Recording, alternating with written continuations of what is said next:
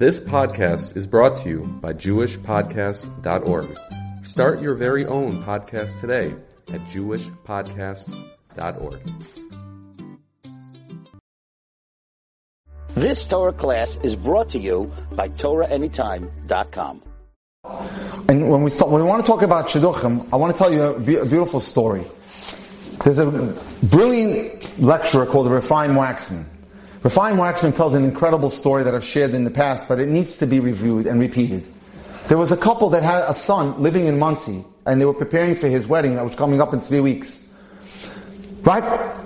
So within two weeks before the wedding, he developed a bad skin blemish. His mother was beside herself. What are we going to do? We have a wedding coming up. We have over 600 people on the invitation list. And he has a bad blemish on his skin. So she did her research and found the top cosmetic dermatologist on the Upper East Side who could handle this matter. And so she sent her young son, who was a Talmudic scholar, in to see the doctor. And he came to the waiting room of the doctor with his Gemara in his hand.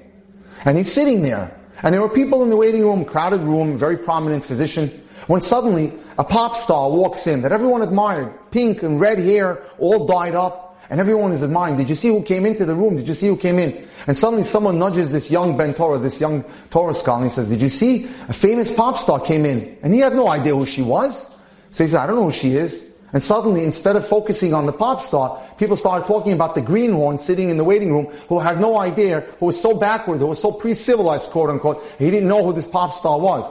And this got back to the offices behind the desk, to the doctor's secretaries, who started talking about him and making fun of him, giggling about him. And it ultimately got back to the doctor that there's somebody waiting to see you who's going to be a patient that has no idea who this incredible popular pop star is. Finally, when the boy was sent in to see the doctor, the doctor sat him down and says, you know, before I start treating you, I see you have a kippah on your head, you're an Orthodox Jew, and I heard you're getting married. Don't tell me it's one of those set up shidduchim, one of these, you know, that these, these, these things that are set up by matchmakers. You guys are so pre-civilized in the Orthodox world. You have to come forward and be more, more enlightened like the rest of us. He, I'm sure, unfortunately, was a secular, non-religious uh, Jewish doctor. So before he can give his advice, the young man was very smart. He says, Dr. Goldstein says, I have a question to ask you. Before you give me any advice about how to live happily, let me ask you, how many times were you married?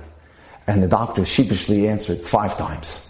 And the young man says, I don't need to hear anything about your advice. We have it all good and well in our, in our world. The Orthodox Jewish world has it really secure. We know how to marry our people. We don't need your, we don't need your advice. If you've been married five times, you have nothing to offer to me.